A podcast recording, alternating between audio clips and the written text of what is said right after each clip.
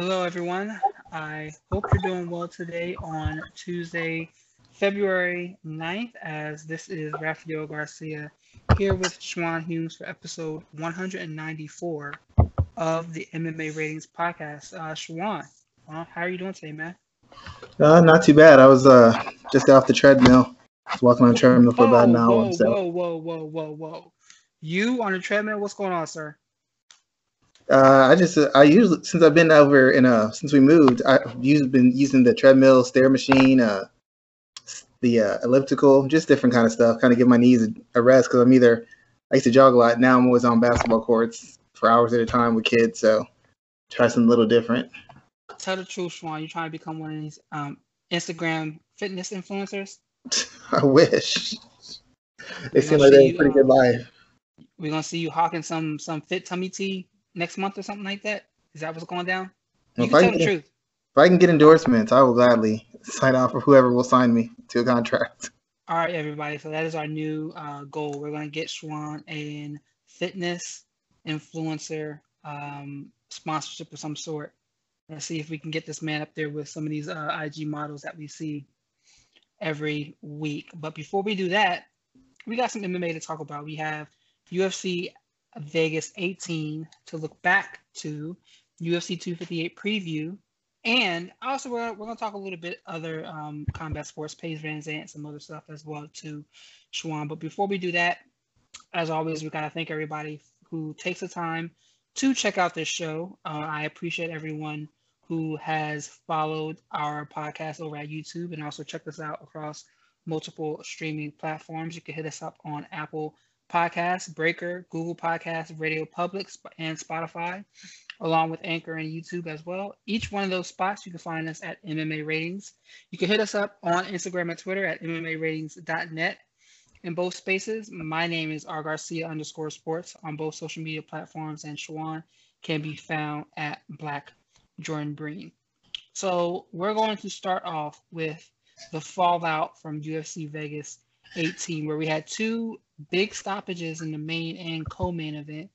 Starting with the heavyweights first, where Alexander Volkov finished off Alexander, uh, excuse me, Alistair Overeem, I think in the second round. Was it the first? Was it right? At, was right at the first? I'm not sure. I don't remember. But it was a stoppage, and it didn't go anywhere as planned for Overeem, who was looking to make one final run at the title. Let's talk about Volkov first, though, because this was a pretty clear cut and dominant win in his favor. He didn't look hurt or even phased at anything that was thrown his way throughout this fight. Schwan, where do you see Volkov as a heavyweight contender? Uh, well, I mean, this is a big this is a big win for him just based off a name alone. So I would think that he's probably probably pushed up a little bit further ahead than most people. I would I would figure he's on the cusp of a title challenge himself. Um, after this win, it was so one sided, and then you can combine that with the win over Walt Harris, uh, the the win over Greg Hardy, you know, that had a lot of that had a lot of coverage, but didn't really have a lot of meaning because Greg Hardy's not a top top level uh, heavyweight. The only thing holding him back really is a loss to Derrick Lewis. Outside of that, you know, the loss to Derrick Lewis, loss to Curtis Blaydes, but that Curtis Blaydes loss didn't really give anybody any idea that Curtis Blaydes would be a potential challenger. In fact, it might have hurt Curtis Bra- Curtis Blaydes' reputation more in winning the fight than it did in Volkov and losing it. So I would figure he's got to be in the what top four, top five potential. Somebody falls out, somebody gets hurt, he could step in very easily uh, due to the nature of his his his current win his current win streak and the uh, guys he knocked off on the way to his current win streak, and he did it. He did both of them fairly impressively. So let's look at the heavyweight rankings because I wonder that uh, that division is so like heavy at the top that it almost feels as if there isn't any movement for anyone because we have Stipe and Francis Ngannou fighting for the belt coming up. We have Curtis Blaydes, Jared Zeno, Rozenstruik, Derrick Lewis, and then Volkov. So Derrick Lewis, I feel like he's a little bit he he may be ranked at number four, but I don't see him in the title picture at any point in time. I could see a world where Volkov jumps over both uh, Rozenstruik and Blaydes. Do you see something like that happening? Well, the, the biggest issue for for Volkov or Blaydes or anybody else outside of Ngannou nobody really generates as much interest as, as Derrick Lewis. I mean, if Stipe wins and he decides he wants to have an MMA fight, I heard he's been trying to get boxing fights. The fact of the matter is, the only other heavyweight who people would be interested or excited to see him fight would be Derrick Lewis. Derrick Lewis has fan base. Derrick Lewis has made multiple, had multiple viral knockouts, had multiple viral moments where he's made some kind of comment. You know, the ball, my balls are hot, or whatever else he said, and um, so so he's the guy who has the most cute, the most uh, impact as far as Q rating with the fans. It could generate maybe a pay per view, some pay per view buys, or could generate some kind of interest. I mean, he's he's not the most dangerous fighter as far as skill set, but as far as like the drama that comes with him, the late late turnaround knockouts, and the um and the kind of character he is, and the kind of popularity he's carved out for himself, uh, he's probably the best option if Stipe wants to make money and wants to be kind of highlighted in his next fight. Because I think Stipe is at a point where he's trying to make money. He's trying to maximize his earnings and finish out his career. Uh, fighting Volkov isn't going to get him any more money. Fighting Curtis Blaydes isn't going to get him any more money. The only guy who's a money fight at heavyweight outside of Ngannou would be Derrick Lewis. So I, I don't think that Volkov jumps Derrick Lewis, especially since Derrick Lewis beat Volkov by beat Volkov by knockout. It'd be hard to to overcome those two things working against him. Well, we're sitting here talking about Stipe Miocic, and I believe the fight against Ngannou's already been announced. That is his next fight. Um, they are well, fighting on March 27, 2021. Yeah, well that's, well, that's what I mean. If he beats him, he he he's he's been going back and forth about he wants big fights. The only other big fight in the heavyweight division, out well, Jones will be next if I recall correctly. There would be Jones. So, but outside of if somebody gets hurt or something happens, Lewis is the next biggest name out there after Jones. I mean, Jones hasn't had a heavyweight fight. Jones is coming from light heavyweight. But if you take Jones out of the equation, Lewis has got the best record. He's already got a win over Ngannou. He's got a win over um he's got a win over Volkov. So how would it how would any, either one of those guys be able to jump, you know, jump him? You know, he he pretty Did much. Did you see that uh as of now that Ngannou's opened up as a favorite over Stipe. Do you think that that's actually a thing? Do you think that's gonna come well, to fruition? I, I I I think he's a favorite because Stipe and, and Alistair actually have something in common. Alice Alistair at this point isn't the physical dynamo he used to be. If you notice him, he looks a, a hair slower. Obviously, his chin was never great. It's gotten worse. His ability, he even even his his ability to build on bad position on good positions, the positions he wants to be, has lessened. It's the same thing with Stipe. Stipe's been in a lot of wars in his way up the heavyweight division, and in his last three fights with Daniel Cormier, he took a beating in the second one, took a beating in the third one, and got knocked out in the first one. So he's never really had an easy fight. Even against Ngannou, the fight was very physically exhausting for him. So Stipe hasn't looked as athletic. He hasn't looked as fast. He hasn't looked quite as durable as he as he as he had earlier in his run. So I think a lot of people are thinking yeah, Stipe could outlast him, but even now we don't know if he can outlast him because Stipe's kind of looks kind of gassed and a little bit faded in fights against a guy who was really past his physical prime and a guy he had a tremendous amount of physical and technical advantages over in Daniel Cormier. So they're thinking if Ngannou gets to him early, Stipe is not going to be able to come back like he did in the first fight.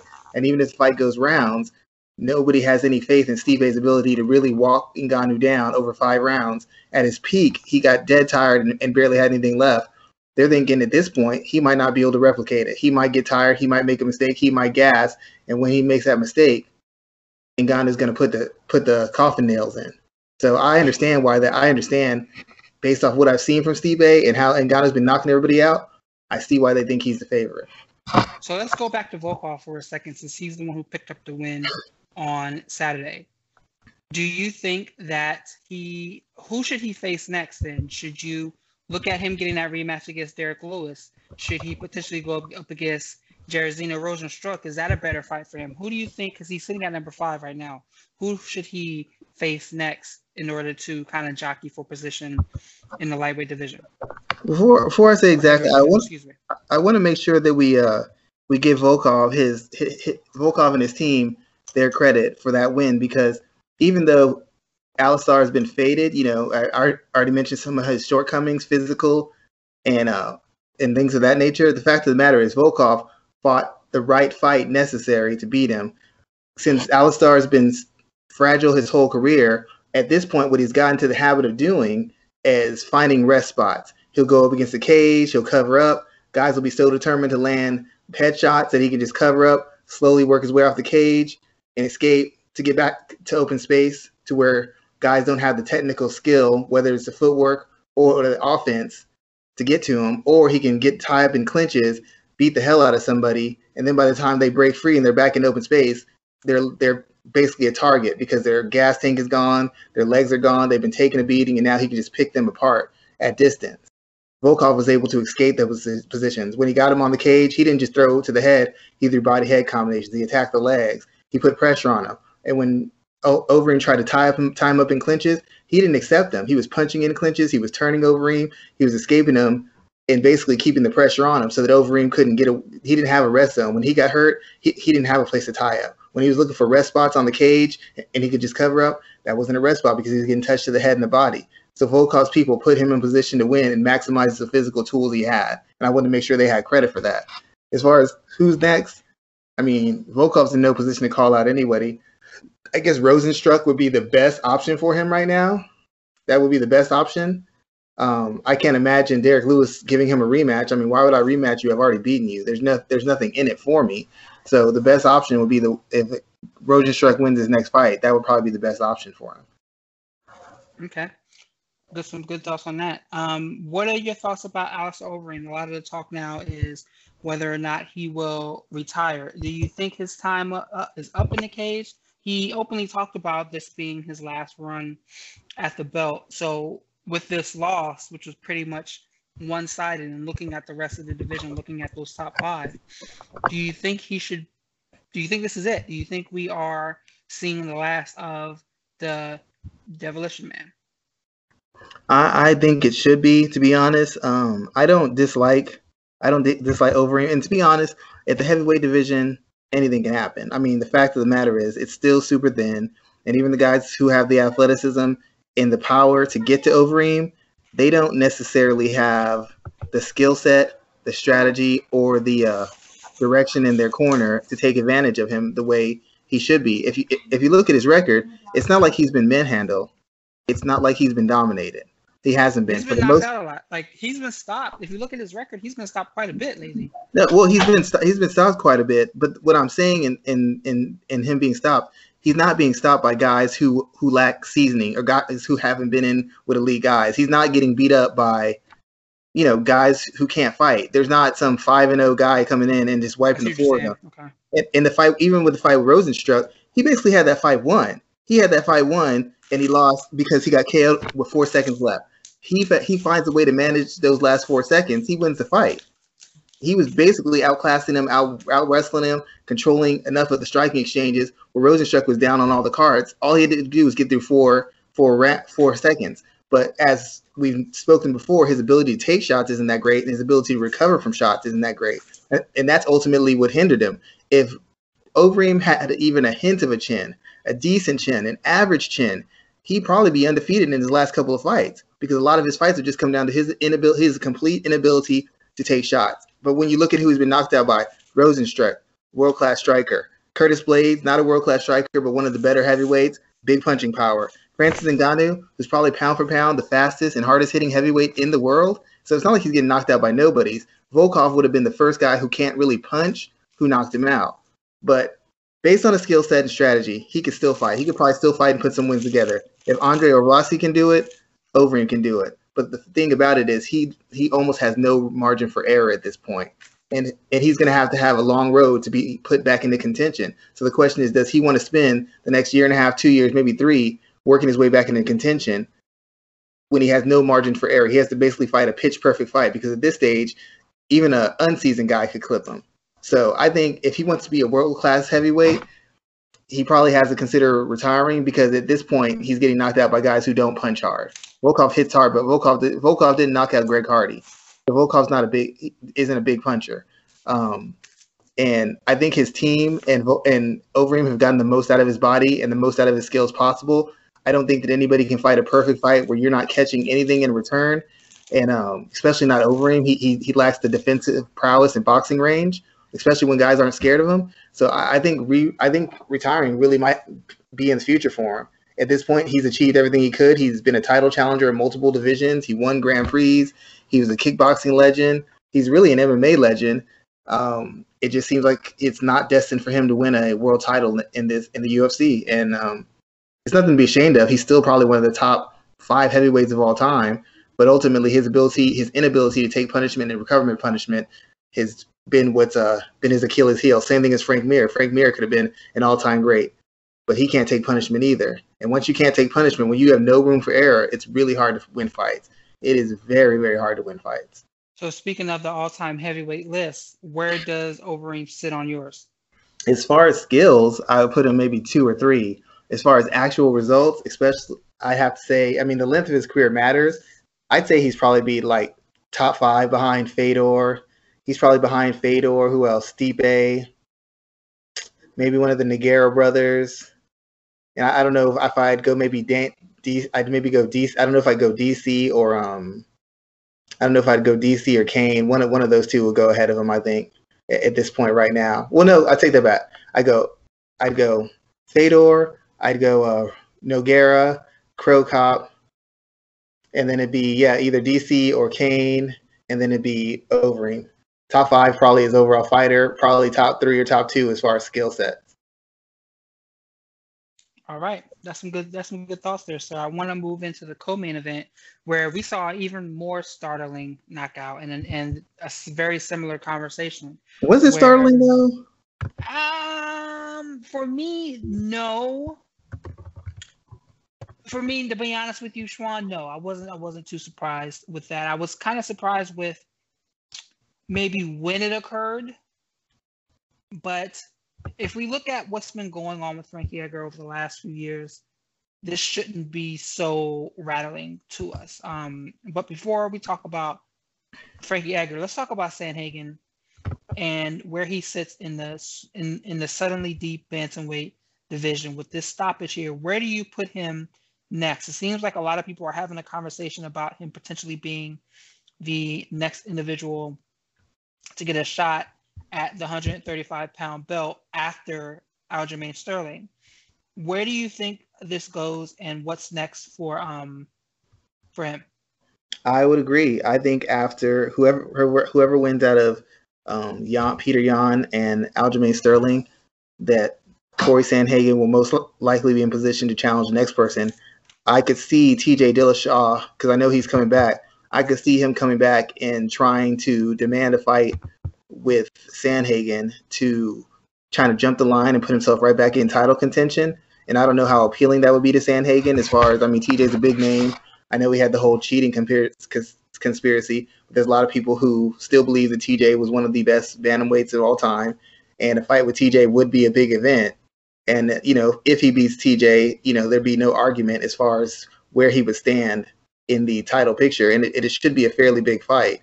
Um, then again, at this stage, given the way he's won his last couple fights and the previous streak he was on before he lost to Sterling, I think it's hard to even say that uh, that Sandhagen hasn't already earned a title shot. So it's just a matter of whether he'd want to accept the challenge or make some extra money and risk his title spot fighting TJ Dillashaw.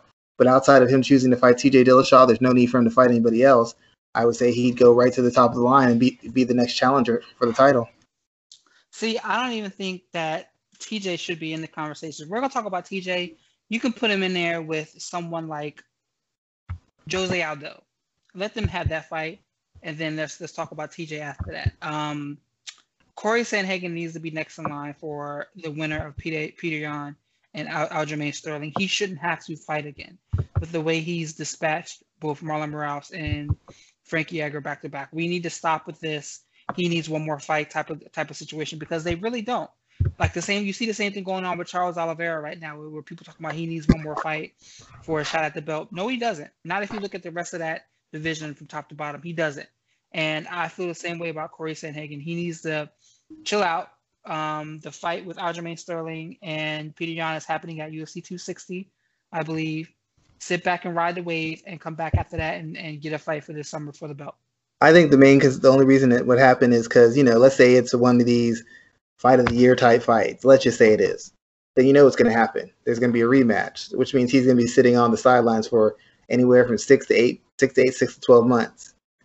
So we get to that point, I don't know if he wants to sit on the sidelines for a whole year because you lose momentum. TJ Dillashaw has a big win. Next thing you know, they're singing TJ Dillashaw's praises, and Sandhagen's on the outside looking in. But in a perfect world, Sandhagen should be the next title title challenger. One thing I would do is say that if Corey Sandhagen's fighting again, it needs to be on the same card where that title fight is happening, with the intention on being if somebody falls out last minute, he gets to step in. Yeah, I would that's agree how with I, that's how I would I would look to protect my uh protect my fighter from that whole situation as you just mentioned. I would agree with that. Um, I don't know. A lot of people were kind of shocked by this fight, but um, my thing was Frankie Edgar. One of the main advantages Frankie Edgar had when he fought at lightweight was that he had he always had a speed and a kind of a cardio and quickness advantage. And when he dropped weight classes, he lost that. He when he went to fe- when he went to featherweight, you notice his volume what wasn't as big a gap between him and the people he fought. His his movement on the feet, his quickness, it wasn't as big an advantage. And moving down to bantamweight, that just highlighted that. Even though a lot of people had the conversation that, oh, well, he fights a light, heavy, lightweight. He's fighting these guys who are 170, 180. They're just too big. They're too strong. And people factor that in with the punching power and the physical strength. Nobody ever talks about the advantage he had in cardio, the advantage he had in agility, the advantage he had in movement and quickness and pace that allowed him to navigate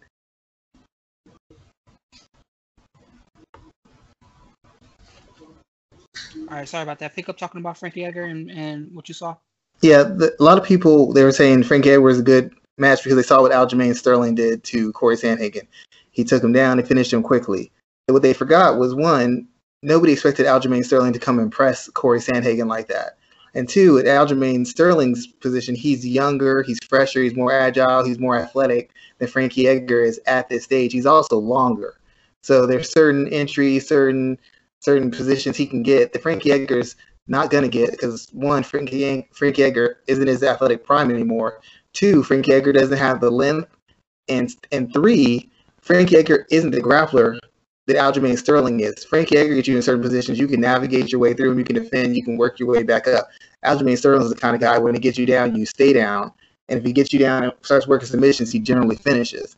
So even though Frankie Edgar is a tough guy. He's experienced. The fact of the matter is, at this weight class, he doesn't have the advantages he had at lightweight. He doesn't have that speed advantage. He doesn't have that volume advantage. He doesn't have that quickness advantage that he used to outposition, outquick, and wear wear guys down. At featherweight, you saw him getting hit more than normal, even by guys who weren't top end strikers. And at bantamweight, you've seen him have a lot of trouble facing guys who aren't really even dynamic athletes because at a smaller weight class, that once again, that speed advantage isn't there, that cardio advantage isn't there, and you saw Frankie get a little bit touched up. You saw him not be able to separate from fighters as much. You saw him not be able to get takedowns or get positions the way he wanted to. So when he fought Sandhagen, my concern was he wasn't going to be able to get Sandhagen down for one because he'd have to get through the range to get Sandhagen's long range weapons, the jab, the the straights, the kicks, the knees. He wouldn't be able to get through those because Frank Edgar's never been a great defensive fighter, especially when he's pressing. And my second concern was even if he gets him down at this at this weight class with a guy who's got Sandhagen's grappling chops, there's a good chance that he's not going to be able to control him. And Sandhagen going to be able to create a scramble, get a submission, or work his way back up to the feet. Either way, I didn't think there would be any sort of way that Frankie was going to get Sandhagen unmolested. And that's essentially what happened. He was pressing him. He was pressing him, thinking if I can get him to the cage, I can tie him up, I can drag him down, I can punish him. When he took that last step forward, Sandhagen just exploded. He saw he knew what Frankie's only chance of winning was was to press to use his volume to get into position to take him down up against the cage, and he had a plan for it, and he just threw the knee and countered him. And if you look at Frankie Edgar's career, if you look through his career, you shouldn't be shocked by this for a couple of reasons. One, Frankie's to the point in his career where he's been KO'd recently in the past couple years, where it's not, it's been shown it's not impossible to knock him out. And two, if you look throughout his fight career, in numerous fights, whether he got stopped or not, Frankie has been dropped early and often by big, strong, long, athletic people. It's happened repeatedly. He got knocked down how many times against Gray Maynard? He got knocked. He got knocked out by Brian Ortega in the first round. He got he got knocked out by Chan Chung Sun in the first round. He gets knocked out by Corey Sandhagen in the first round. There's been lots of instances where you can catch Frankie Edgar when he's trying to impose his will on you and get get, get to his spots for wrestling. And this is just yet another example of it. And in this case, he was fighting an explosive fighter who caught him clean, and that was it. Um, I don't What's even worse about that is that right. as you just mentioned that he's been getting um that, that he's been stopped before. If you look at his at his run, he's been getting stopped faster in his fights, which is which is more telling to me. Like I'm gonna pull it up real quick, and we're yeah, gonna look he, at we're gonna look he, at just how fast he's been he's been getting stopped. You make a good point. Since then, because if you look at his his current run, his current run of defeats, he was stopped by Corey Sandhagen 28 seconds in the first round. Chan Sung Jung stopped him three minutes 18 seconds in the first round. Then he goes five rounds with uh, Max Holloway. Brian Ortega stopped him four minutes into the first round. Then he went five rounds. This is just his, his losses. He went five rounds with Jose Aldo, or Jose Aldo in 2016. Five but, rounds with Jose Aldo in 2015. Five rounds with, or excuse me, 2013. Five rounds with Benson Henderson in 2012. Five rounds with Benson Henderson in 2012, and then he had the fight with Gray Maynard. Um, Four rounds in the five round. Yep. Yeah, so that, I mean, he spent yeah. he spent he spent a lot of time in the cage, and there used to be a time where you didn't really see Frankie Edgar get hurt. Like he never really got hurt in fights. He he might get roughed up a little bit, but he was never getting stunned and rocked. In the first Benson Henderson fight, he got up kicked and got busted up really bad. And from that point on, you started noticing Frankie Edgar guys having a little bit easier time getting to him on the feet, and him having a little bit harder time getting to the positions he wanted to as far as the wrestling. And I, I don't think Frankie Edgar's done. I think he could still fight. I just don't know that he's elite anymore because the same issues he's having he had against Sandhagen, he can have against other fighters. There's guys who are more athletic than Sandhagen. There's guys who comfortably hit as hard or harder than him, and there's guys who at least offensively their skill sets are good enough where they could imitate something very similar to him. Now, luckily, he's got guys like Sean O'Malley who can't wrestle, um, Dominick Cruz who's a little bit faded as well, who would be a good matchup for an ex- a fairly exciting fight that is low risk as far as the punishment going but it's not like there's not other guys in division. Like imagine if Peter Yan was fighting, hit him with those kind of shots. You know, Peter Yan could do that.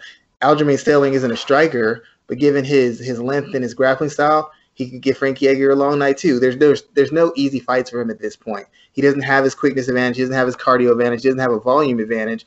He's better defensively than he's ever been. He's not bad as far as an offensive striker, but the fact of the matter, he's not as durable. He's not as well conditioned and due to the fact that the due to the fact that the changes in athleticism, he's getting a lot easier to get hit. I mean, you watch the fights. Anybody who's determined to get to Frankie Edgar has gotten to Frankie Edgar, and they've gotten to him early and often. So I won't say that he's done fighting, but as far as being an elite fighter, I don't know which one of the top four guys in this division that he beats. You know, I think Raphael and Assunção might beat him at this stage. I just don't know who he clearly can dominate to get back to title position. I think we might be seeing him in his later stages of his career where he, he's just having fun fights and big fights. I don't know that title fights are in his future at this stage. What else from the rest of this card stood out to you? I wanted to touch on that a little bit. Um, we have the Clay Guida Michael Johnson fighting. Benil- I want to talk about the Beneil Dariush and Carlos Diego. Diego before, before, before, we get that fight, let, let's talk about Michael Johnson really quickly. Um, Michael Johnson is a guy who I've always thought has had almost world class athleticism. Like he's just been tremendously explosive, hits tremendously hard. He's actually a really durable fighter. I mean, I've never seen outside of Justin Gaethje actually being even when he was stopped. I, I don't think I've ever seen anybody hit him as clean and as hard as Michael Johnson did. And you saw what just what Michael Johnson did to um Dustin Poirier when he when you know just blew him out blew him out of the cage. Just Dustin could do nothing with him because of the speed and the athleticism. And Michael's actually become a a decent, if not really good striker. And of course, he had always had his wrestling, but I feel like he's been an underachiever because of his inability to adjust in fights and his lack of IQ. I really feel like his team knew he was a strong, explosive guy, and instead of really layering his striking and developing technical discipline and, awareness as a fighter, they just lean on the, the fact that he's a tough guy, he's a fast guy, and he's a guy who hits really, really hard and that would make up for most things. And if you look at a lot of his fights, they're fights that he was oftentimes winning or in full control of until he made a mistake, whether it's a defensive lap and getting KO'd, uh, defensive lack in a scramble and getting submitted, or just basically not fighting with enough pace and awareness that he gets out hustled over the uh, period of three to five rounds. Um, it's just a it's an example of how far that athleticism and physical ability can take you, but it's also an example that ultimately, when all things are made equal, what it comes down to is your IQ and the actual skills you bring to the table. And I feel at a certain point, Michael Johnson just plateaued as a fighter technically and just leaned even more heavily on his physical skills. And while they were good enough for him to compete, they were never good enough for him to get over the hump to ever get close to contention ever again. And he was a guy who came off the Ultimate Fighter who, who was considered a potential title challenger at some point, a mm-hmm. potential, maybe even a future champion. And uh, I mean, he's lost four in a row, and prior to that, he he won two in a row, and he lost three in a row prior to that. I mean, his record's been miserable in the UFC in the past couple years, and I feel he might be a step or two from getting cut himself. I mean, he's put on exciting fights, but he's he hasn't been able to consistently put together wins, and I think he really might have hit the end of the road with this. I mean, Clay is a very experienced, very tough guy, but I mean, losing to this ver- version of Clay Guida is not a good sign for your career or for you as a fighter moving forward. And what's interesting is I, I wrote about that because I remember when Johnson was considered a title challenger, him and Jonathan Brookins were really looked at that way, and neither man really panned out. And it's so it's got to be more unfortunate looking at Johnson, especially because he has wins over the guy who should be the current champion. He, he is big, win big wins. Yeah, he has big wins over Dustin Poirier big wins over Tony Ferguson, big wins over um, Edson Barboza. He has Joe Lauzon, Gleison Tibau, Melvin Guillard. You know, Nate. You know, he just has a lot of big wins, but he was never able to put. He was never able to win in the biggest spots and build off of it. You know, it's it's amazing. It's amazing to see a guy with that kind of talent who just could never get over the hump. Very true, sir. Very true. All his fights, all his fights are very memorable. You see him. You remember Johnson versus Gaethje. You remember Johnson versus Poirier. You remember Johnson versus Diaz. You you remember those fights? Those were high impact, exciting, back and forth fight of the night type fights. But he he was unable to win the majority of them. And ultimately, yeah, Gaethje hurt too as well. He had yeah, hurt very badly. He could have won that either, but that's the story of him. He he was always in position to win. He was always about to win. All he had to do was fight a couple more seconds, and he would have won. And he always found some way to lose. And now that his durability isn't there anymore, because he's been in wars, he can't he can't take punishment like he used to. I mean, Clay Guida was rocking him on the feet. Clay Guida is a tough guy. He's experienced, but Clay Guida is nobody's power puncher. I don't know the last time Clay Guida rocked somebody. Maybe BJ Penn. I mean, good lord, it. He's he's in the same position. Great athlete, great ability. He's declined a little bit, but once you get to the point where you can't you can't take sustained punishment and you have the style he has with the defensive holes he has, you essentially put a cap on your career. And at this stage, I, I don't know if it's good for him to be a professional fighter because I don't know what top 15 guy he wins against nowadays. I concur with that, there, sir. I concur with that. Um, Beneil Dariush and Carlos Diego Ferreira, these guys are also two top ranked um, lightweights, and they were put in a situation to fight each other. Uh, how bad matchmaking is that for them? Because they had to go through each other again in order to barely move up the ladder. Well, it wasn't bad matchmaking. It was bad matchmaking in the sense that you, you know both these guys were kind of making some headway. So instead of getting a name guy, or instead of getting a you know a, a guy with a name, a guy with some financial value, or a guy who would move them, who who who would make them ha- have a big jump in their career, like Charles Oliveira got when he fought Tony Ferguson. They fought a guy who, whether whether Carlos won or whether Beneil won, it wasn't going to make them have a huge leap in their career because neither one of those guys was considered elite in or in and around the elite, not by the casual fans, I guess by the hardcores. So to that degree, it hurts because both guys, you could have had two guys moving up, fighting someone else and moving up in the ranking. So you have more options for potential opponents for guys who are in the lower end of that top 10 of the light heavyweight, the lightweights. But instead, now you knocked one of them off and he's got to go to the back of the line. And it pushed Beneil forward eh, because he had a very impressive, fairly one-sided performance, but essentially knocked off another potential contender that you could use to either test somebody to see if they're ready to make the jump, or a guy who could prove himself worthy of being in that top five through seven of the lightweight division. Um, some things the UFC does doesn't really make sense to me.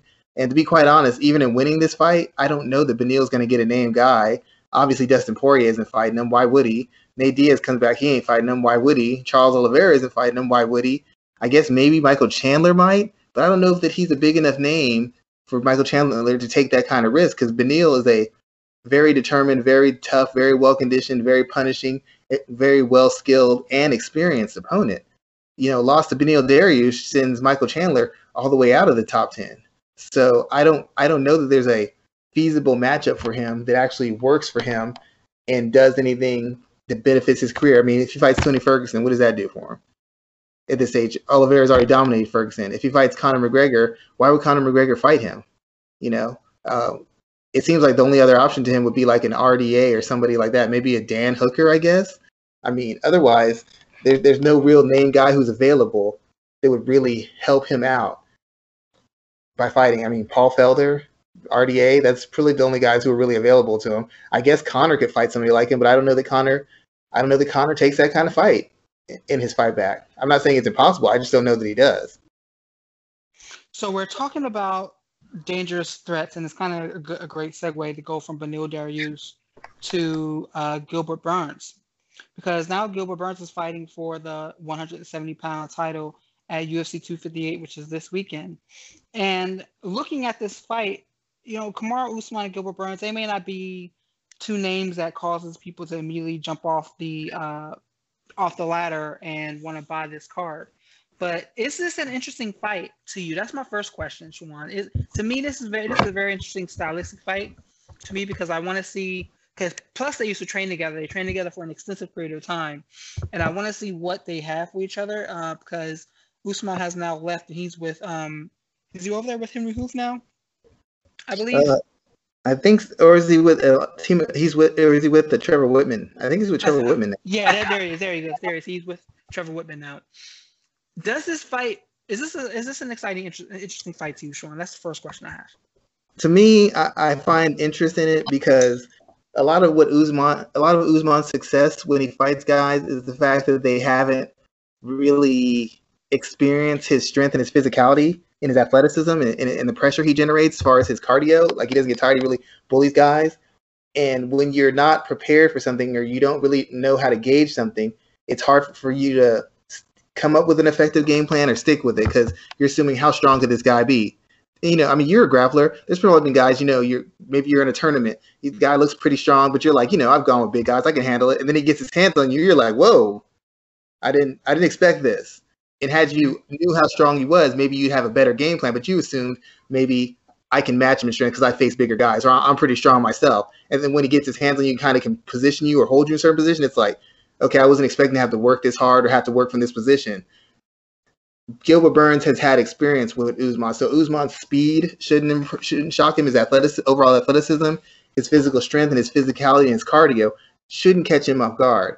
Which what might catch him off guard is the fact that Usman's got a little bit more meticulous in how he fights. He's cleaned up his stand up as far as his defense, his placement of his shots, and how he sets them up, and how he transitions from striking to grappling. So that might catch Burns a little bit unawares because Usman's better technically than he was when they were training together earlier. Um, the interesting question now becomes: Is Usman willing to impose his will on the on the ground because of the nature of Gilbert Burns' ability to grapple, his his grappling pedigree? That being said, I don't know that at welterweight the Burns has really dominated anybody on the ground as far as submissions or even or even ground control ground ground control and positioning. I, I don't know that he's ever done that. I, I don't recall him ever doing that to anybody. So that that advantage he has on the ground may not be as pronounced when he's facing a guy who's also educated on the ground, but maybe two to three times stronger, two to three times more physical, and two to three times in better shape. I mean, Usman spent some time on the ground with Demian Maia, and he he held his own. Um, Burns is more a little bit more athletic. He's fresher. I don't know that he's a better grappler than Demian Maia, even at this stage of Demian Maia's career. See, the last, no one's really played that ground game with Gilbert Burns though.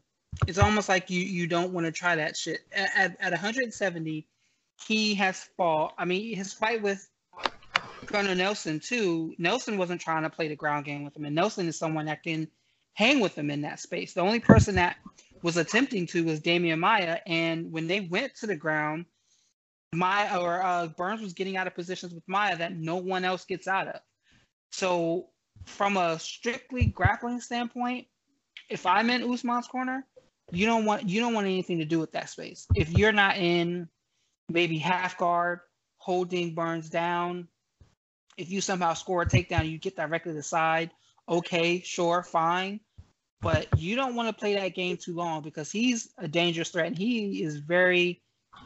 It's it's it'll be interesting to see if he can get off bottom per se, but I think he'll be able to use the position well from like a transition standpoint to be able to create space and get back up or or to create the scrambles that leads to people getting caught in uh, subs, and I don't think anybody wants that. I, I, would like to think that he could, and I know that with his grappling skill, he he has more options as far as escapes because of the threat he poses, as far as his his submissions. But you know, I've seen guys who are who are I would consider better defensive wrestlers because Burns always wants to go on the ground. So I, I feel like he'll give up takedowns to, if that's what Usman wants to do to get to the position he wants. But if you give up positions to Usman where he can just get you down, Usman's a fairly intelligent grappler, and even even though Burns is probably light years ahead of him skill wise, when you're facing a wrestler with that kind of pedigree and that kind of physical strength advantage, where he can physically hold guys in positions who usually don't get held down in positions, I don't know how I don't know how much energy Burns would have to spend to create that scramble or to get into a guard position or a position where he can threaten. And if he is to spend a lot of energy getting to those positions, I haven't really seen Burns operate in a, in a grinding type, high pace, physically exhausting fight. Usually in the fights he's been in, he's he's almost been in complete control. Against Tyron Woodley, he was basically running the show. Against Demian Maia, he was basically running the show. Against Gunnar Nelson, he was the more physical, more athletic person. He was dictating terms of engagement on the feet and on the ground, more or less. Um, he won't have that physical advantage. I don't know that he can impose his will on Usman, and I don't know that he can I don't know that he can hurt him. I'm not saying Usman is unhurtable, but Burns isn't really super slick defensively, and I don't know that he's very devastating offensively on the feet. As much as he hit Tyron Woodley, he he wasn't really ever close to putting him away, in, in my opinion. So um, I think that in the transitions, and if Usman can kind of make him work on the feet, kind of put him up against the fence, chop away at him, kind of get him early, you know, get to the body, put some body head combinations to him. I, I think that the pressure and the activity might actually set up Usman to take him down maybe later in the second round or the third round, where Burns might not have that explosiveness to finish him. He might get close, but he won't be able to explode to finish it. And when he does explode, Usman will ex- explode and escape, and then Burns is pretty much poured out his gas tank, and he's strictly on the defensive. I feel like there's spots he can get Usman in, but I just don't know how he, he handles it when he's not he's not the bully because in a lot of those fights he's had clear advantages physically and on the ground, and at least half of those advantages don't exist against Usman. At least half of them. Who do you think wins? Uh, I want to say Burns. I just have a really hard time figuring out unless something goes terribly wrong with Usman. I don't know how he wins this fight. I don't know how he gets the fight to the ground without exhausting himself. I don't know how he gets to the fight to the ground without taking a fairly comprehensive beating, or at least if nothing else, he goes 50-50 with Usman. But Usman's been in some some kind of bur- some barn burners recently. He he can fight at a pace. We've we've seen that recently, and um, I, on paper, it the grappling is a clear advantage for him, but everything built around it and after built around it doesn't seem to be advantage for him. So I, I think Usman wins some kind of decision. If Burns really pushes it, I think Usman can get the stoppage. If Burns doesn't push for it and looks to survive, then I think Usman goes wins by decision like I said, unless something tremendously wrong goes, like Usman's chin goes or his gas tank goes or something like that, I I just don't see him as a careless enough fighter or even a, a just dumb enough fighter to put himself in the positions to get beat by Burns. All right, there, sir. That's a pretty interesting take. I'm taking Usman, but we'll see how it really goes. Um, we have a co-main event. Maycee Barber is back fighting Alexa Grasso, and I think a lot of people are kind of surprised that this is a co-main event, but it's a very thin card if you look at it from the top to bottom. What are your thoughts about this fight here? Who comes out the winner and why? Um, I think the issue with Barber is first she's coming off an injury, so facing Grasso is kind of a tough get back right up right away, especially with the knee injury because Grasso is athletic. She's fairly mobile. She's quick. Uh, she hits with some decent power, and she she she's a boxer. She does a lot of combinations. She kind of has high activity fights. So I'm, I'm kind of concerned to see how Barber holds up in that kind of fight against that kind of opponent. And also, Barber's not really great in the mid range. Her mid range striking, her kicks are all right. Her long range striking, her clinches is all right. But her mid range boxing technique has never been great. A lot of her success has been that she's physically stronger and she can just punish these girls with whatever she's throwing out. And, and so girls are so afraid of getting tied up in those clinches that maybe they get a little defensive or they try not to engage with her. Alexa Grasso, in my opinion, coming up a weight class should have a speed advantage, especially a hand speed advantage. And she's while not great defensively in these in these mid range boxing exchanges, she's fairly competent offensively with the jab, putting together putting together short combinations and counter strikes. And I feel like that's a very big area that she could exploit versus Barber. That's been exploited before. I've seen Barber knocked around, beat up, and rocked by Roxanne Modafferi, you can say she was injured, but the fact I, I can only go by what I saw, Modafferi was able to get her in spots in exchanges. And um, when she fought, I forgot the other girl she fought, but there's another girl she fought at, at the weight class who isn't a power puncher at all and was beating her around. JJ Aldrich. She fought her, and JJ Aldrich was beating her from pillar to post in the first round and the second round until Barber landed something big. And while I think Barber's skilled, and when you land something, it's never by accident, you're obviously throwing with mean intentions. The fact of the matter is, defensively, she is flawed. A lot of her defense, her def- any defensive success she has is because people are afraid of exchanging with her because of her power. People are afraid of getting close because of her physical strength. And usually she's a much better athlete than the girl she's fought. JJ Aldrich, better athlete. Um, Gillian, Jillian Robertson, Gillian Robertson can't box. She has the same problem uh, Maycee Barber does. So that contributed to that. Even though she's a comparable athlete, she's such a ineffective striker that she basically set herself up to get smoked by Barber. And um, Roxa Modafferi, who is also an inferior athlete to Maycee Barber, when fighting Alexa Grasso, she's fighting a girl who is comparable, if not a better athlete than her. So she won't have those advantages outside of strength to um, to lean on. I would still probably favor Barber because Grasso tends to go in lulls in fights. She tends to sometimes mentally check out when when she pushes. If an opponent accepts it, she usually build on it and can win. But when an opponent pressures her back, you can see her start to throw a little bit less. You see her start to get a little bit more defensive, defensive, defensive in her fighting stance, and you see her kind of back herself in defenses or start start letting those opponents build their own momentum. And again, someone like Karolina Kowalkiewicz, who she had a big win against, um, who was so damaged and outclassed athletically, she could get away with that. Um, that's not going to be the case in Maycee Barber. I feel like Maycee Barber is a girl who, whether she's losing a fight or winning a fight, she's always in the fight mentally and always trying to win the fight and always trying to get back at her opponent.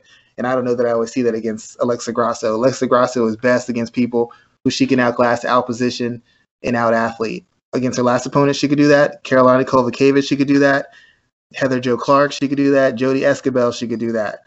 But when she started facing better people, Tatiana Suarez, even Carla Esparza, who's got some grit and a lot of experience and knows how to fight out of bad spots, she's looked vulnerable at at best. She's looked completely inept at worst. So I expect Maycee Barber's mentality and her pressure to play a part in the fight. And if she can navigate those boxing distance boxing ranges, get into those clinches, or chop Alexis Grasso up at distance, I say she wins the fight. If she lets Alexis Grasso get started early and get that jab going, it's going to be a long night for Maycee Barber because I know she's been recovering from injury, but it takes a while for you to really learn how to be defensively sound and defensively responsible, especially in boxing. You're not going to pick that up overnight. And when the rubber hits the road, you'll start seeing the holes in Maycee Barber's defensive striking again. So her only hope is that she can get to Grasso early, and when Grasso starts landing, that she can navigate that and take that punishment and continue to pressure her. Because as I said, when Grasso is continually pressured, she tends to make make mistakes. She tends to get a little tired. She tends to give fights away. So, do we live in a world where Maycee Barber fights for a title? Um, if she wins this fight, it won't be it won't get her anywhere near a title. First of all, beating Alexa Grasso at this point isn't title worthy but um, it will give her a path. I feel like if she could put together two two wins, they probably put her in the realm of a title fight. To be quite honest, uh, the UFC lights her clearly. They had her on the fast track. They had her fight, you know, Aldrich. Then they had her fight. They had her fight Aldrich. They had her fight Modafferi. Modafferi is kind of the gatekeeper of the division. If you beat her, you kind of get to move to the next stage as far as who you're fighting because she's a name fighter and she's skilled enough. Where if you're not completely checked in mentally or you don't have a decent skill set, she will expose you. And so they had Barber on the fast track. If Barber wins this fight, I fully expect him to get her back on the fast track. Uh, let's say she beats Alexa Grasso. Maybe they have her fight Antonina Shevchenko next. and then they probably have her fight somebody in the top seven through nine, and after that, you have her in position to uh, you have her in position where she could actually maybe challenge for a title. Yeah, I, I, I don't want to see it happen just because I don't want to hear her mouth, but uh, we may not be living in that world. I, I, don't, I don't, I don't, I don't, I personally don't think she's ready. She has the talent. I would say that she could beat some of the better girls. I mean, she'd probably beat a Jessica right now in a rematch with Roxy Modafferi. There's more than likely a chance she beats her. Um, Antonia Shevchenko, I, I, would say it's probably 60 40 that she beats her, so that's a fair chance. But when she faces the Jennifer Maias, the JoJo Calderwoods, even though she's a much better athlete, her limitations in her boxing are problematic. And the fact that she wouldn't be able to physically just bully them, knock them around, or, or impose her will on them instantly makes those fight competitive. Um, maybe a Lauren Murphy who's highly ranked. I, I can see her maybe beating her, but JoJo, no. Jennifer Maia, no. Um, Cynthia Calvillo would cause her problems at this stage, and I don't want to think about what Jessica Andrade or Valentina Shevchenko would do to her. Okay, good thoughts there, sir. Let's move on because I want to talk about one more topic before we close it out today. Paige VanZant. She lost at Knucklemania. Pretty one-sided fight in this. Paige, everybody knew this was coming. However, comma, did this loss really injure Paige's viability as a fighter? Do you think her financial stock has dropped at all? I don't think her stock has dropped at all because Paige is still one of the more recognized. I mean, she hasn't fought MMA in what a year now, and she'd still be more recognizable than ninety percent of the girls in any weight division in mixed martial arts. People would know who Paige VanZant is before they know who Amanda Nunes is. Maybe Holly Holm is the only person who's got close to as as big a Q rating as her. But if I put Paige VanZant and Sara McMann in a room, people would be like, "Who's that girl standing next to Paige VanZant?" If I put Paige VanZant next to Megan Anderson, people would be like, "Who's that girl standing next to Paige VanZant?" I mean, who's the person in any division, champion or not? Who's that person who who has a big enough uh, name where they would be more popular than her, or be or or if you had a choice of putting somebody on a mainstream show, Dancing with the Stars, even a talk show. If I'm choosing between Paige VanZant, who's the other st- star currently in the UFC who's even com- comparable as far as familiarity? There isn't any. Um, Amanda Nunes, maybe. Maybe she's in, that's, she's in that's, commercials. That's, that's only because she's been in commercials recently, and she is a double champ. It took her being a double champ and being in a national t- television spot, and we still can't guarantee more people would know who Paige VanZant is. And and she's the top, tippy top of her game. And we there's more people who know Paige VanZant than know who Claressa Shields is. That's true. So, I mean, it, it doesn't affect it because it's not about whether she wins or loses. It's about her taking part in it and people wanting to see how she does. She lost, but she didn't. She didn't quit. She was competitive. She kept fighting. She was doing what Paige VanZant always does. She looks like a sorority girl who fights like a fights fights like a sailor on a bender on a night in night on the streets. I mean, she's tough. She she fights hard. Was she technically skilled? No. Did anybody expect her to be a great boxer, a great striker? No. She's never been one. That's like if she gets in a submission grappling event and she gets submitted, you're not shocked by it. She's not great at those things. What she was great at was overall as a fighter. She was tough, she's athletic, she's strong, she pushes the pace, and is is fragile as she looks as far as her image. She has actually really never been beaten into submission or actually quit. She's fought with a broken arm. She's been getting she got five rounds getting pieced up by Rose Namajunas. She didn't get knocked out. She got submitted. I've never really seen her quit, and she's been in some very high pace, very exhausting, very physically punishing fights. So as long as she continues to fight, she and fights and gives good account of herself, I don't see how it lost him anything. She's still recognizable. She's still a name. She comes back. People want to see either a rematch or they want to see if she can put a win together. A lot of her uh, her appeal isn't just in her fighting skill. It's kind of what she represents and the the uh, the the the the the, the contrast of how she looks and how she talks and how she fights. She looks like somebody who'd be really afraid of contact and, and, would want to be technical and athletic. But if you think about it, she's really just a, a fairly educated brawler when it comes down to MMA or boxing. She just kind of gets in there and goes at it. That's true. She is basically a brawler when it comes to get to uh, yeah. throwing in people, hands. People like that. It's like why they liked Oscar De La Hoya. He's a pretty boy who was tough. She's not a great fighter, but nobody can say Paige Van Zant is is soft. Nobody can say she's a quitter. Nobody can say she can't take a punch or she'll just go down. You fight Paige Van Zant, you are going to have to fight her. And anybody who questions her skill set, sure, but her heart, she fought like two and a half rounds with a broken arm. What what are we talking about? So let me ask you this then: Paige Van Zant versus um, Valerie Loureda. How much interest does that fight have? From a That's from a from a MMA Twitter, I'm gonna drool over this fight type of interest. I don't understand why Bellator just didn't sign her for two fights just for that fight. Um, it'd be a huge fight. I mean, they're neither. I mean, Paige is obviously the more accomplished fighter at this point. She's fought world class people, lost, but she's fought them. Loureda hasn't proven anything, but at this at this stage, Paige Van isn't light year. Her skill set's kind of been exposed for how limited it is. It's uh, it's physicality, it's a clinch, it's scrambles. That's that's really all to it. But just on the fact you have two what people consider to be typically attractive women who are you know who play up to their attractiveness and, and like to play that aspect of themselves up. Bellator could make a lot of money off that. They could they could set that up in some way somehow. And if you know Paige beats her, it's no skin off Loureda's back. It's the best fighter she's ever fought in her career. The best and most accomplished fighter she ever fought in her career. She beats Paige Van Zant. She's an established star. Paige beats her. She beat up on the girl that everybody thinks is so smarmy and cocky and attitudey. If Loureda beats her, then they, they, she beats up on the MMA actress who who isn't really dedicated to the game and just wants to get paid. It's a fight that you have a lot of angles, and I, I think you could generate a lot of interest with. Not because of the quality of the fight, but because of who's involved and how they look. True, I definitely agree with that. I'm actually surprised that Bellator didn't sign her either, because that would have been, I mean, that fight right there was just sitting there waiting for them to make.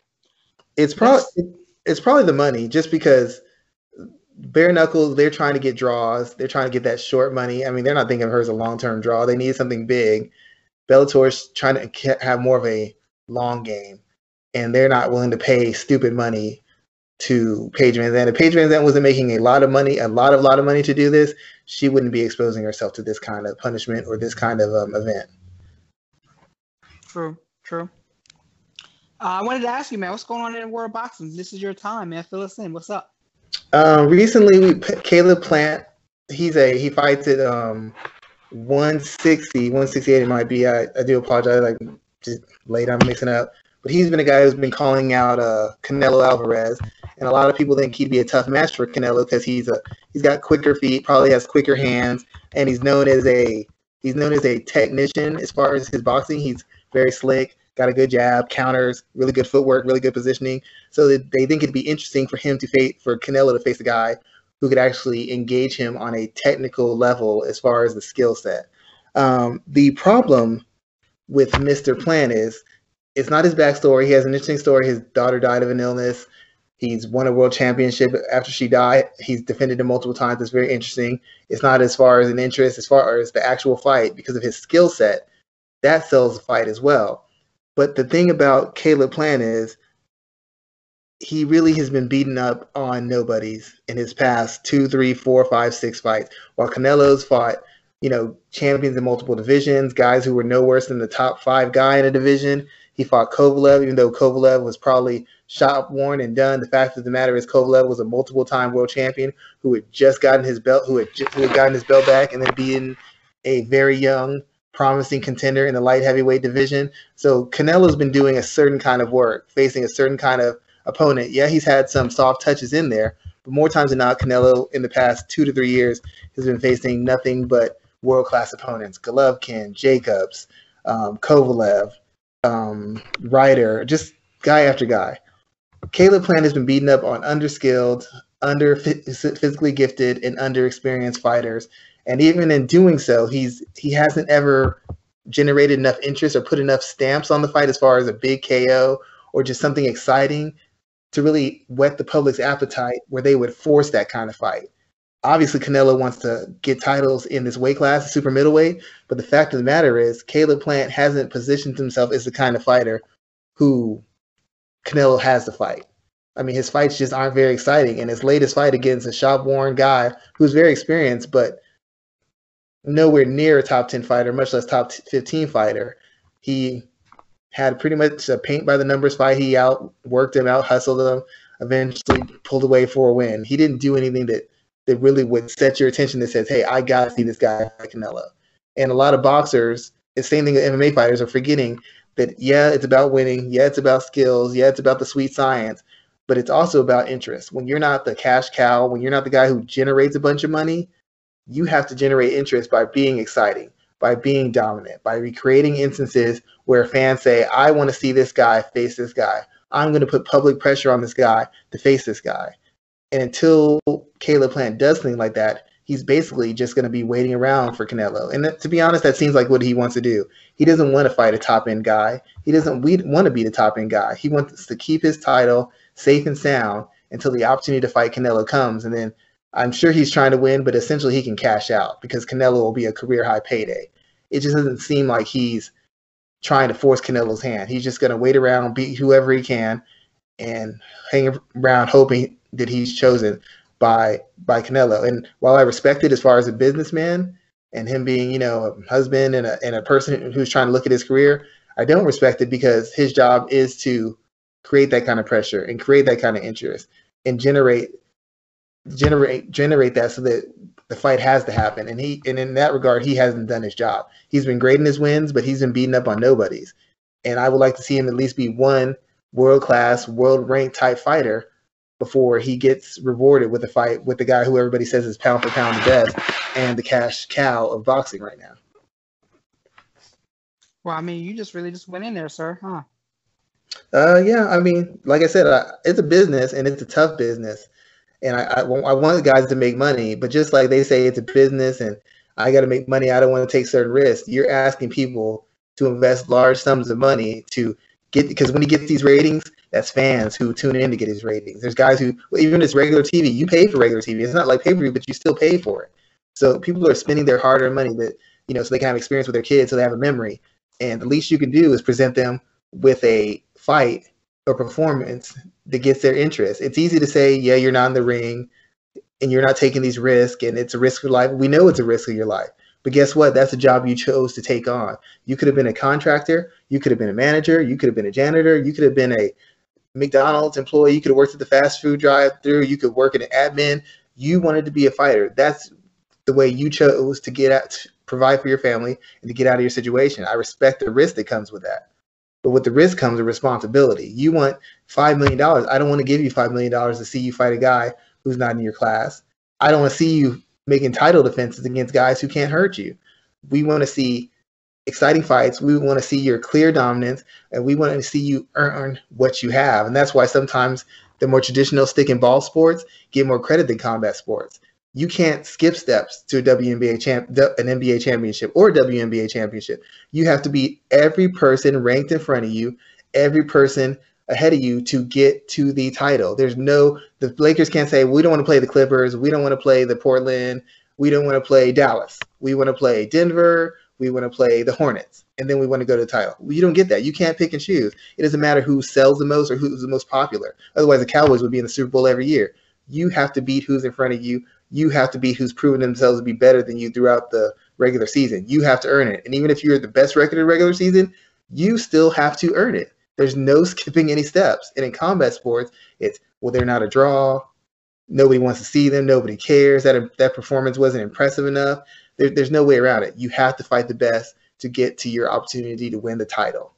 In any other sport, in boxing, you don't have to do that. In MMA, you don't have to do that. It's whoever's hot, whoever had the right win, whoever won the most impressively. It, it's not about working your way to that position, and that's why those combat sports don't always get as much respect as the stick and ball sports because there's an actual legitimate path you have to go through to be the best. NCAA tournament, any sport.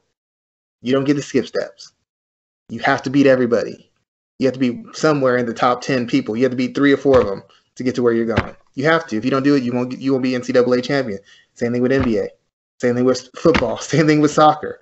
Only in mixed martial arts and boxing can you, oh, you know, fight guys who are not even ranked in the top 30 and get a world title and get the challenge the best guy in the world when you haven't beat a guy who's ranked past the top 25 what other sport does that happen in? That's why the authenticity of combat sports is constantly questioned, even though it's actually the more draining and more difficult sport. It's the only sport where you can skip steps.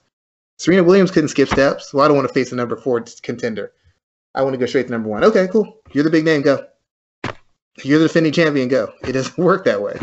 So this is just an example of that. He's very good fighter, very skilled, great story, but he hasn't done anything to say that he deserves to be in with the pound for pound best guy who's moving up in weight to fight. He hasn't beaten anybody who says that he's ready for that challenge. He just keeps telling us he's ready for it. And um, maybe he is, but I think he should at least have to earn that. And beating up on guys who aren't in your class doesn't do it for me. Well, I want to know though, what are you working on, Swan? Why don't you let people know from there? What content are you working on, my man? Um, I sent an article to Michael already about a uh, about camps. You know, we always have these rants about camps prepare as far as sparring, as far as watching film, as far as how they assess their their uh, their uh, fighter stuff like that. So I basically wrote an article that breaks down four key aspects of a camp in a corner that and what and what value they should they should bring, and then I give examples of what happens when that when your camp or your corner doesn't address that thing correctly and how it affects your development, how it affects your performance in fights, how it affects their ability to even come up with a game plan as to how to train you because they didn't gauge you right right off the bat. And then after that gets done, um, there's a guy who's doing an MMA like a book or something, and he wants me to do a kind of a review flashback of the Jessica Andrade Rose Namajunas rematch, kind of how they grew, what were their flaws, what were their strengths, and then finally I'm doing the Winter Soldier and Falcon is going to be premiering in March. So I'm going to do an article breaking down some of the fight styles, strategies, and, and techniques of various characters who are going to appear in that series. Um, GSP is going to appear in it as Batroc, so I'm going to have a thing breaking down his style. The Winter Soldier, of course, uh, Agent Agent 23, I think that's where they go. Uh, so just a couple couple characters from the show, and I'm going to kind of break down how they fight, how they approach fighting, and how they performed when they faced off against each other or other characters in the Marvel universe. Well, sir, I thank you for that, man. I am um, sticking to the pro wrestling world. There's so much going on right now, and I'm 110% swamped in that. But also hitting up as much MMA as I possibly can, as well to make sure I'm covering that too. Uh, there's just so much going on in combat sports, which is great because it yeah. gives us something to do. I'm gonna. I told myself I'm gonna, as far as like the breakdowns, I'm gonna try and get more you know it's very hard to find some of these break these gifts for these fight scenes. It's some some of these shows i want to do i i just can't find them so i have to switch up things but i, I told myself i want to at least get a little bit more regular in writing articles just have a little bit do my fair share as, as far as providing content and helping to uh to kind of advertise and keep the mma ratings out on twitter and out in social media and out among the other sites that are constantly generating content try to keep us in that circle so that we can stay up t- towards the front and hopefully expand on our uh, fan base and expand on our ratings. Our I don't want to say MMA ratings, but our ratings. mm-hmm. Yeah, we definitely jumped up with about 40 new uh, subscribers in the last week. So yeah, keep I, doing I, what we're doing. Yeah, I, I came back. I was uh I was just started. I've been trying to really contact people on you know just on Twitter and outside and just reminding them to share and like because sometimes people listen to the show and they just I got to subscribe. They're like, I like you. One guy told me I've been listening to y'all for like the past two months, and me and three of my friends, and we never, we never thought about subscribing. We just listened to it when it came out. So I was like, well, subscribe. So they uh, subscribed, and uh, you know, just trying to trying to engage the fans a little bit more, see if we can get a little bit more traction to see what happens. Good stuff there, sir. Well, that's all I got for tonight, man. We'll be back, um, and we'll be back next week. All right, sir. Well, thank you again for letting me do the show, and uh, you have a great evening. You too, sir. Thank you.